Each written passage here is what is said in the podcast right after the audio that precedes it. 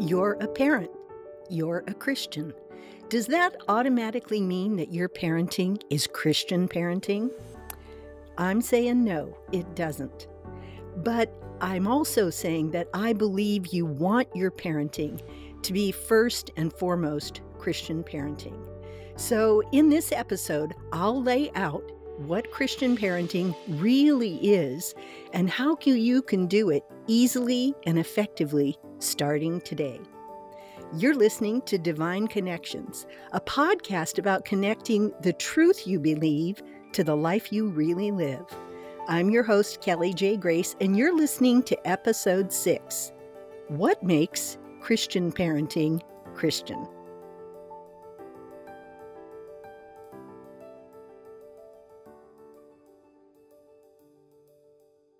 Now, there are millions of good parents who show up every day, 24 7, 365 days a year, year after year after year. They show up to do the often, well, mundane and honestly sometimes frustrating work of being a good parent. But this is not a podcast episode about good parenting. It's an episode actually a life lesson about Christian parenting. And there is a very big and very important distinction between those two. So maybe it's easiest if we start with a question Are you raising a prodigal or even more heartbreaking, a non believer? Well, that's not what any of us as Christians set out to do. We don't start out with that as our intention. But if we parent without a clear intention and a strategic plan, I'm sorry, but that can easily happen. So there's one very distinct goal in Christian parenting. If you don't know what that goal is, then what are the chances that you're actually going to achieve it? I want to share with you today the kind of the backstory behind this life lesson that I'm sharing about Christian parenting. And unlike most of the other life lessons in this series, this one came to me through my ministry of teaching about Christian family life. Now, if I could show you a photo that I have on my desktop, you'd see a young African mother. She's got a baby on her hip and also a little girl clinging to her skirts. Now, her name is Gladys, and she's standing up during a question and answer time at the end of a two day women's conference in Ghana, West Africa. And her question to me was this Is there still hope for my two sons? Now, tears are streaming down her cheeks, and her question broke my heart. The older son was nine years old and the younger one five. And Gladys's husband is not a Christian.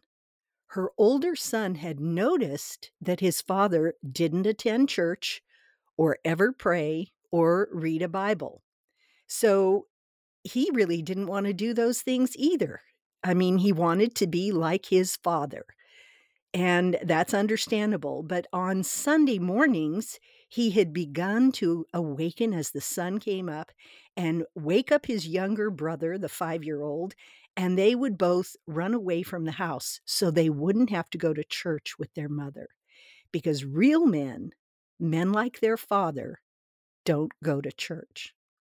Now, I heard a similar story to this to Gladys's story from the grandmother of twin boys when I spoke at another church clear on the other side of Ghana and in fact, everywhere I visited, Christian mothers who were married to non Christians were very fearful of losing, in particular, their sons to a life without God. And, you know, that stayed with me through the rest of that ministry trip there in Ghana, but it also haunted me and I then, shortly after we returned home to the States, I don't even know how I came across it, but I came across a study from the Pew Research Group, and it said that 82 to 88% of kids raised in church going Christian homes here in the States were leaving the faith in droves. That's 82 to 88%. That means we have at best, um, you know, a, a 12 to 16% margin of kids, excuse me, 18 to percent margin of kids who remain in the faith. But that's by far the the largest percentage of them when they turn 18 and they go away to college or they move out to take a job, they stop going to church. And most of them, when questioned, reported that they would likely never return. Now, I think it's obvious that we as a whole, and I'm not talking about you in particular, but we as a whole, as Christians in the Western world, we have not done an effective job of passing on our faith to our kids or of leading them into a genuine, enduring friendship with God. The truth, the honest truth is that sadly, most of our kids grow up disconnected from God. We can't say of them, as was said of Abraham, that they are a friend of God, or of David, that they're a man after God's own heart, or a young woman after God's own heart. So, my question is how are we going to turn this around? Now, I believe in grace. I absolutely believe in the power of God. I believe in the working of the Holy Spirit in the lives of our kids. But you and I have a crucial role to play in our children's spiritual lives, and God has commanded us to fulfill that role, to do it. And you know, in working with families at church who are in the middle of raising young kids, oh man, I see the hopefulness that they have about their children's spiritual life. But I also notice that their apprehension about those kids starts to grow as those kids begin to outgrow Sunday school and VBS, Vacation Bible School. The question is in their mind will their young kids transition into the teen years or into young adult years, still wanting a relationship with God, still wanting and seeing a friendship with God as something they value? Now, I've said before, parenting is a big job made up of a million little jobs. I mean, think about it. Day in and day out, you're trying to teach character and habits and values, and you're trying to impart whatever wisdom you can, all the while overseeing the sibling squabbles or household chores and homework. And your days are filled from morning till night and just the thought of cramming one more thing in is like absolutely overwhelming. That is the straw that broke the camel's back. I get it. I get it. But here's the thing. And though I sympathize with and can often feel your parental stress, there's a hard truth that you have to face. And it's this you have a brief but wide open window of opportunity with your young children. I'm going to say that again. You have a brief but wide open window of opportunity with your one, young children. And I want to do anything and everything I can to help you capitalize on that opportunity to maximize that window that you have of really reaching these kids. So, I want to define Christian parenting for you because as I said, there are millions and millions of good parents. I'm talking about people who supply their children's spiritual and emotional needs, their social needs. They're all over making sure that they do their homework, that they're good little kids in school or in the neighborhood in their interactions with friends. These parents are on it, they're handling that. But that is not the heart of Christian parenting, okay? And I'm just going to inject something in here. And, you know, some of you may not like this. Some of you maybe even haven't thought of this ever before. But um, I watched in the 80s psychology, secular psychology, as practiced by Christians, but their degree, of course, is in psychology. they began to bring some of those techniques into the church and into, in particular, the realm of parenting. And uh, some of it's based on just good old fashioned behavior modification, you know, where you, through what we call carrots and sticks, you encourage a certain type of behavior by rewarding one thing and punishing another. Now, all of that aside, that is not the heart of what Christian parenting is all about. So many, many, many of the books that are written about parenting really are designed to help parenting be easier for the parent and help you get the outcome you want with a child. But sadly, there are very, very few that actually address what is at the heart of God's commands to us as parents I mean, God expects that you're going to love your kids, you're going to feed them, you're going to clothe them, you're going to discipline them, you're going to require compliance with whatever rules you have in your own home and whatever kind of conduct you find acceptable from that child. And hopefully, all of that is based on your own Christian values. But what is at the heart of actual Christian parenting? What puts the Christian in Christian parenting? I I've tried to distill this down and I'm going to share with you I think the the absolute proof text in scripture for what Christian parenting is all about. You know, we find basic principles throughout the New Testament, uh, especially, say, Ephesians 6 4, where Paul tells fathers, don't provoke your children to anger, but bring them up in the nurture and admonition of the Lord. Well, nurture means to feed and to tend to their spiritual development. Admonition refers to instructing their minds. And so those things are basic to us as believers. But in the book of Deuteronomy, I think we have a blueprint for Christian parenting. Now, we're just six episodes into this podcast, and I think I've referred to blueprints at least three times. And why is that? Well, because when we find in scripture a blueprint, especially for some important relationship such as marriage or some essential responsibility like parenting, I think you and I need to highlight those in our Bibles and in our minds for easy and frequent reference. So, God has given a plan with enough specific detail for us to follow it and implement His plan.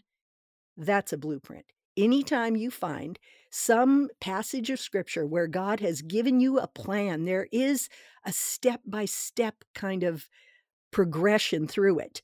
And it's got enough specific detail for you to be able to implement that plan in your own life. That's a blueprint. So here is the blueprint for Christian parenting that we find in Deuteronomy 6 4 to 9. And it says this Hear, O Israel, the Lord our God, the Lord is one. You shall love the Lord your God with all your heart, with all your soul, and with all your might. And these words that I command you today shall be on your heart, and you shall teach them diligently to your children, and you shall talk of them when you sit in your house, when you walk by the way, when you lie down, and when you rise up. You shall bind them as a sign on your hand, and they shall be as frontlets between your eyes, and you shall write them on the doorposts of your house and on your gates. Now, this passage is part of what is known as the Shema, the Jewish confession or profession of faith.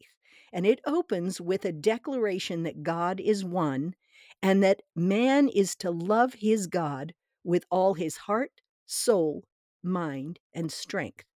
Now, what I love about that is if you notice, it's personal. This is his God or her God. It's relationship.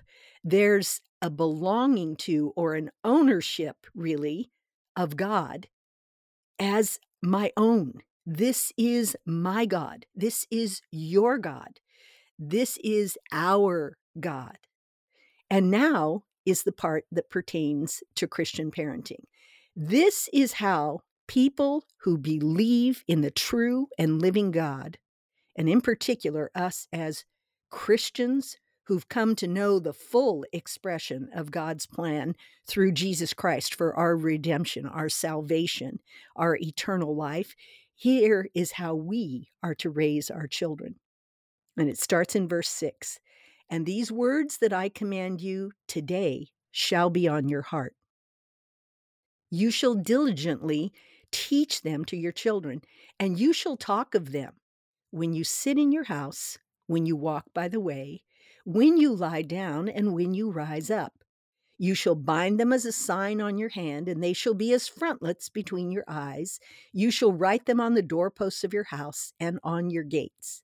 Now, I'm not going to go in depth into verses eight and nine. What they really talk about, though, is our outward facing life, you know, on our hands, on the way we conduct ourselves, the way we work, and so forth.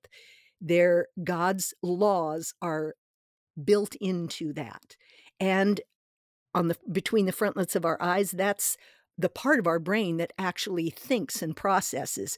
God's word is to percolate all these words from God are to be in there. This is that Romans 12, uh, 2, the renewing of our mind, that we now are able to have the mind of Christ because God has told us what he thinks and we're to adopt that. That's where we get our value system, the one that we're going to pass on to our children.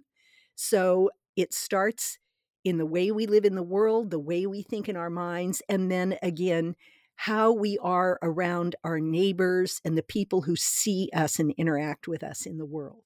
Now, just as God did with marriage, He's summing up in just a few sentences our responsibility for passing along spiritual knowledge to our kids. And um, you know, I read years ago Edith Schaeffer's book, What is a Family? And in that, every chapter is an answer to that question, What is a family? And one chapter she titles The Baton of Truth. And it has to do with that image of a relay race where eh, which I ran in high school track. I ran a relay race where you start running and you have a baton in your hand and another runner comes along behind you and you two get in sync and the, the idea is you're going to pass that baton along to them without dropping it. And that is the image that edith schaeffer portrays here. A family a christian family is in essence a relay race where you are passing on the baton of truth that god has given to you to your children. And the first and most important element of that is who God is, what He is like, and the value, the overwhelming value of a true and enduring friendship with Him. That's what you and I are trying to do in Christian parenting. So look at the words. Excuse me. It says, I command you this day. Okay. This is not a suggestion. This isn't like a good option should you choose it. This is a command, which means you and I are responsible to God to do this thing. Now, if you've listened to episode two of this podcast, you heard me share a little of the backstory of being backslidden for several years and then hearing God speak to me one afternoon when I was planning what I was going to do on Monday during my workday. Out of the blue, literally, I heard the Holy Spirit speaking to me and he said to me, Kelly, you have three kids, and two of them don't even know my name. That was a wake up call from God. That was a warning that I was squandering, squandering that window of opportunity with those young children. Now, maybe you can hear, I, you know, I get juiced about this. All right. This is important stuff. This is the most important thing you will do in parenting your children. I mean, again, God presumes you're going to feed them and take care of them. You're not going to abuse or neglect them. But outside of that which even the heathen, even the heathen do with their children, God has commanded you and I to do this thing, to pass along this precious knowledge. The New Testament says you and I have this treasure in earthen vessels. We know the knowledge of how to have a relationship with God. We know who He is and what He's like and what He's done.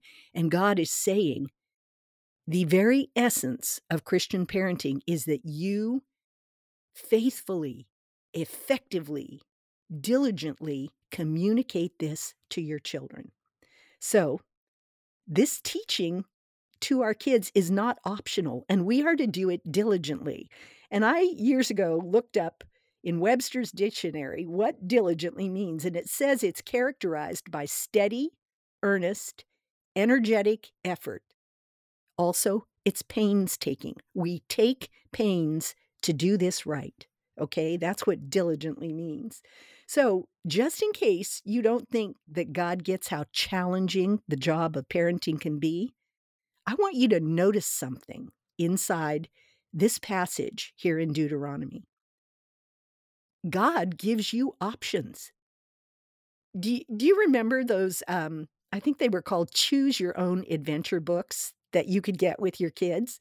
Well, this has a choose your own option so that you can fit this into absolutely any family's daily life. And you know, it fits into modern life too. I want you to look at verse 7. It says we are to talk about God's truth, His word, when we stay at home, when we commute to school or run errands, when we're going to bed, and when we get up in the morning. Now, I call these four options hang time, drive time, bedtime, and rise and shine. And the beauty of this is you get to choose what fits in your day on, say, Tuesday. Now, maybe bedtime works best on Tuesday, but on Saturday, you know that the kids are going to be staying up later and bedtime's going to find them kind of cranky and frankly just not into it, okay? But here's the thing Saturday morning, driving to soccer practice, you took some time to notice and point out to the kids that there in the park, squirrels and birds were eating. They were feasting on what God had provided. So, thinking about Saturday morning and the fact that you'd be driving in the car with the kids, you thought, hmm, what could I, what's our route going to be? And how might I spark a conversation about God? How am I going to fit that in on a busy Saturday? Well, maybe you looked up Psalm 104, verses 24 to 28, and you talked about it in the car. And maybe you even recorded it on your phone so you could play it back on the drive for your kids to listen to, and then you'd all talk about it. And that passage says this Lord, you have made many things. With your wisdom, you made it all.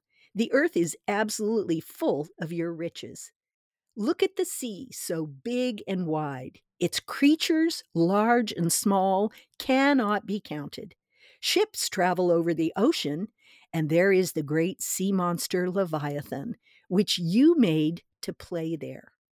All these things depend on you to give them their food at the right time. And when you give it to them, they gather it up. And when you open your hand, they are filled with good food. And there are the squirrels in the park picking up nuts from the tree. And there are birds pulling worms out of the ground or gathering seeds from bushes nearby or berries. God has opened his hand and fed them with good food. Maybe you took your kids to an aquarium, or maybe you took them whale watching and they saw like a humpback whale, you know, breaching and heard the calls. I mean, kids love this kind of stuff. So you've highlighted to your young kids that God is the creator and he's the provider. And then you can ask things like, well, what's your favorite creature that God has made? Or which creature eats the yuckiest food? I mean, kids love that kind of discussion, right? Which creature is the fattest? Which one is the slimiest? Which one has the most legs? Which one has a totally weird head? Which one lives in some weird place? Um, you you could go on and on and on with this. And if you've never watched the Planet Earth series, oh my goodness, you've got to get those for your kids because it opens their minds to all the variety, the amazing, incredible creative variety that God made, both in the creatures he made, in the places they live, and the things that they eat and do. So, you know, look at all of that. But as you talk about this, you're talking about the fact that God made them too. And he made yummy foods for them to enjoy. And now you're going to flip that and you're going to look at what kinds of kids God made. I mean, some of them have super curly hair, some of them have really straight hair, some of them have eyes that are shaped differently from maybe your kids. You're going to bring up the variety and the abundance that characterizes God's creation. And you're going to talk about the fact that God made all of it, and in every one of us as humans, He made ways for us to enjoy everything that He gave us in the earth. I mean, do your kids enjoy the taste of a strawberry or the sweetness of honey? Do your kids enjoy stroking the fur on a puppy dog or a kitty cat or having a cat with their really scratchy tongue lick their hand or their cheek? When you do these things, you're connecting the world that God made to God in your children's eyes. You're laying a fa- excuse me, a foundation as the Bible says. I love that passage where it says, precept upon precept, line upon line, here a little and there a little. And you know, throughout the early years of your child's life, you introduce them to the Creator here a little and there a little, line upon line, right? Little bit by little bit, you let them know that God made everything and that every good gift and every perfect gift was given for them to richly enjoy. The truth is, when we do this, we give God his due place and due credit for every blessing that we enjoy and that your child enjoys. You're, again, you're pointing your kids back to the source of all this blessing in your life. You are awakening in their hearts the idea that God made something and gave it to them. He wants a relationship with them. And of course, they're going to want a relationship with Him. So you talk constantly of God's love, of His care, His protection, His provision, His goodness, His wonderful plans, and of everything He's made on earth and in heaven. I want you to think of it this way you are the master of ceremonies who introduces God. Now, there was a period in my life when I was the master of ceremonies, so to speak, for some large conferences for Christian women, for pastors' wives in particular. And so my job was to introduce each speaker. So I had to know something about them, and especially something that would connect them to that audience of women who were going to hear them speak. My job was to to set up a, um, a good, receptive atmosphere for the speaker so that she didn't have to come out there kind of cold turkey and present herself. Someone else was speaking on her behalf. That's your job in these early years with your child. You're the master of ceremonies. So, what good things can you say to your children about God? I mean, think about it this way like in present day in our experience let's say that um, you're watching jimmy fallon on late night i mean maybe you're up for some reason at that point and you're watching jimmy fallon and kelly clarkson is going to come on as a guest. Or maybe um, or maybe you're watching kelly clarkson's show she now has a show as well or ellen degeneres. Some host of a show i want you to think about what do they share with the audience about their guest? They share all the great stuff about the guest, whatever they've done, how totally cool they are, how creative, or maybe it's a powerful person, or it's a, a person who's noted for their kindness, or some other kind of proficiency that they have, or maybe that's a great philanthropist, someone noted for how much they've given.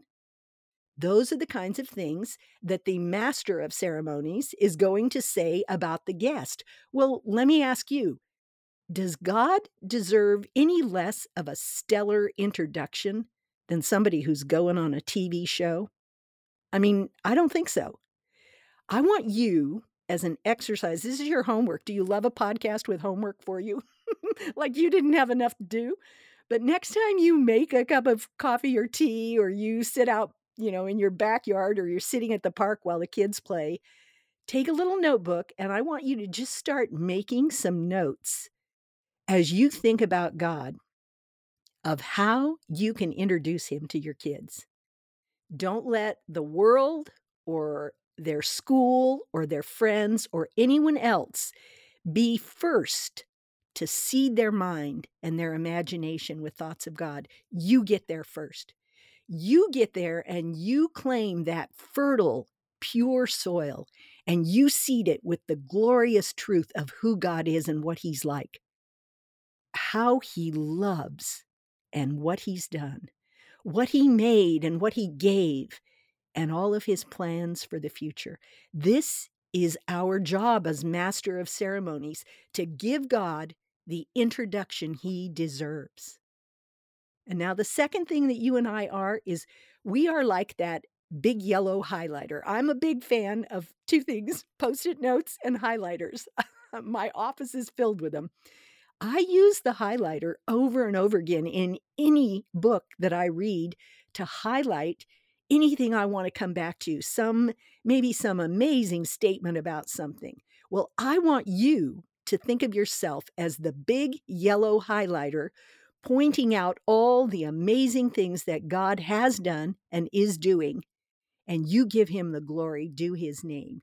You point out to your children and you point your children to his wonders and his power. You're calling them, you're beckoning them into his love. And then you introduce them to him as your own God your Savior, and your friend. So I want you to look back at Deuteronomy 6. This is chap this is verses 20 to 25. It says, "When your son asks you in time to come, what is the meaning of these testimonies and the statutes and the rules that the Lord our God has commanded you? Then you shall say to your son, We were Pharaoh's slaves in Egypt. And the Lord brought us out of Egypt with a mighty hand. And the Lord showed signs and wonders, great and grievous, against Egypt and against Pharaoh and all of his household before our eyes. And he brought us out from there that he might bring us in and give us the land that he swore to give to our fathers. And the Lord commanded us to do all these statutes, to fear the Lord our God, for our good always, that he might preserve us alive as we are this day. And it will be righteousness for us if we are careful to do all of this commandment before the Lord our God as he has commanded us. Now, how does this apply to us? As Christian parents, I want you to learn how to tell your children your own God stories. This is exactly what God commanded the children of Israel. Now, something they've done has provoked that curiosity about God. Remember, it says, when your son comes and asks you, Well, what's the meaning of all of this? As you begin to lay that foundation, your children will have a spiritual curiosity. And you're not alone in this. I'm going to say, as I've said to wives in their marriage relationships, you're not alone. The Holy Spirit is working in this with you. He wants your marriage to honor God. He wants you to be blessed in it. And the same holds true with your kids.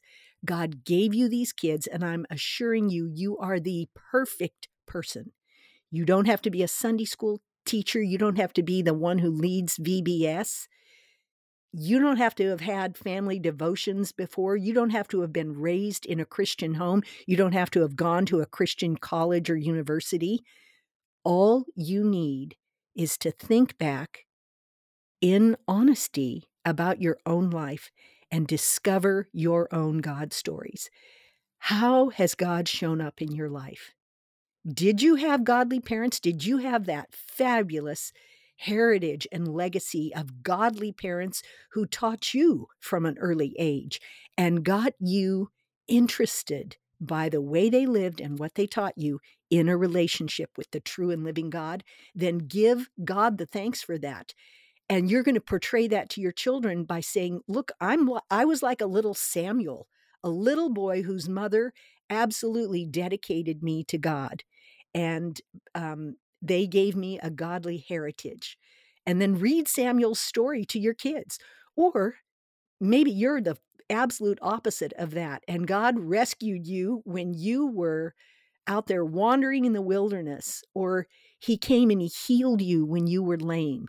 Maybe you had wrecked your own life. Remember, I said you took the wheels of the of your own life, the steering wheel into your hands and drove it into the ditch.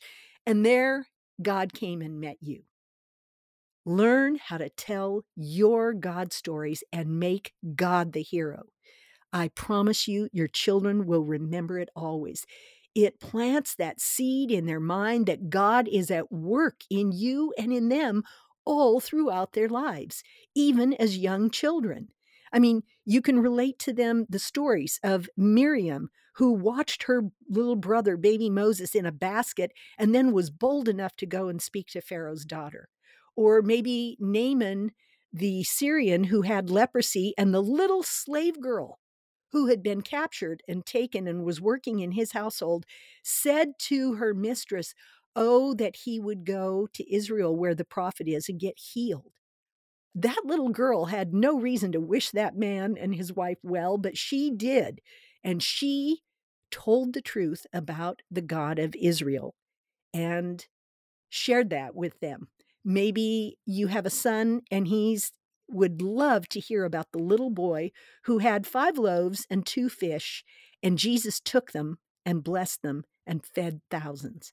I mean, there are so many stories in the scripture that can help us bring to life in our children's minds and imaginations the idea and the truth the truth that they're never too young to have a relationship with the true and living God and that He wants to be their friend.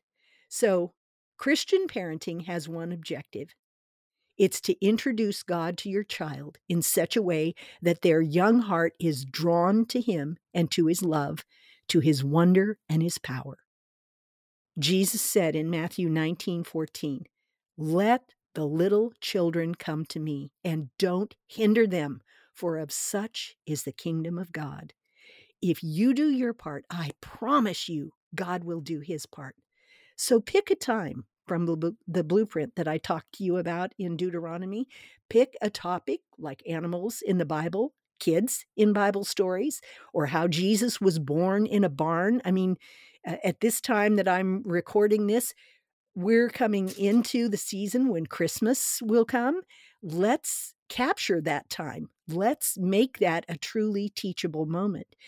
God will inspire you, He'll instruct you on how to tell His story and to help your kids develop a friendship with the most fascinating, powerful, loving God imaginable.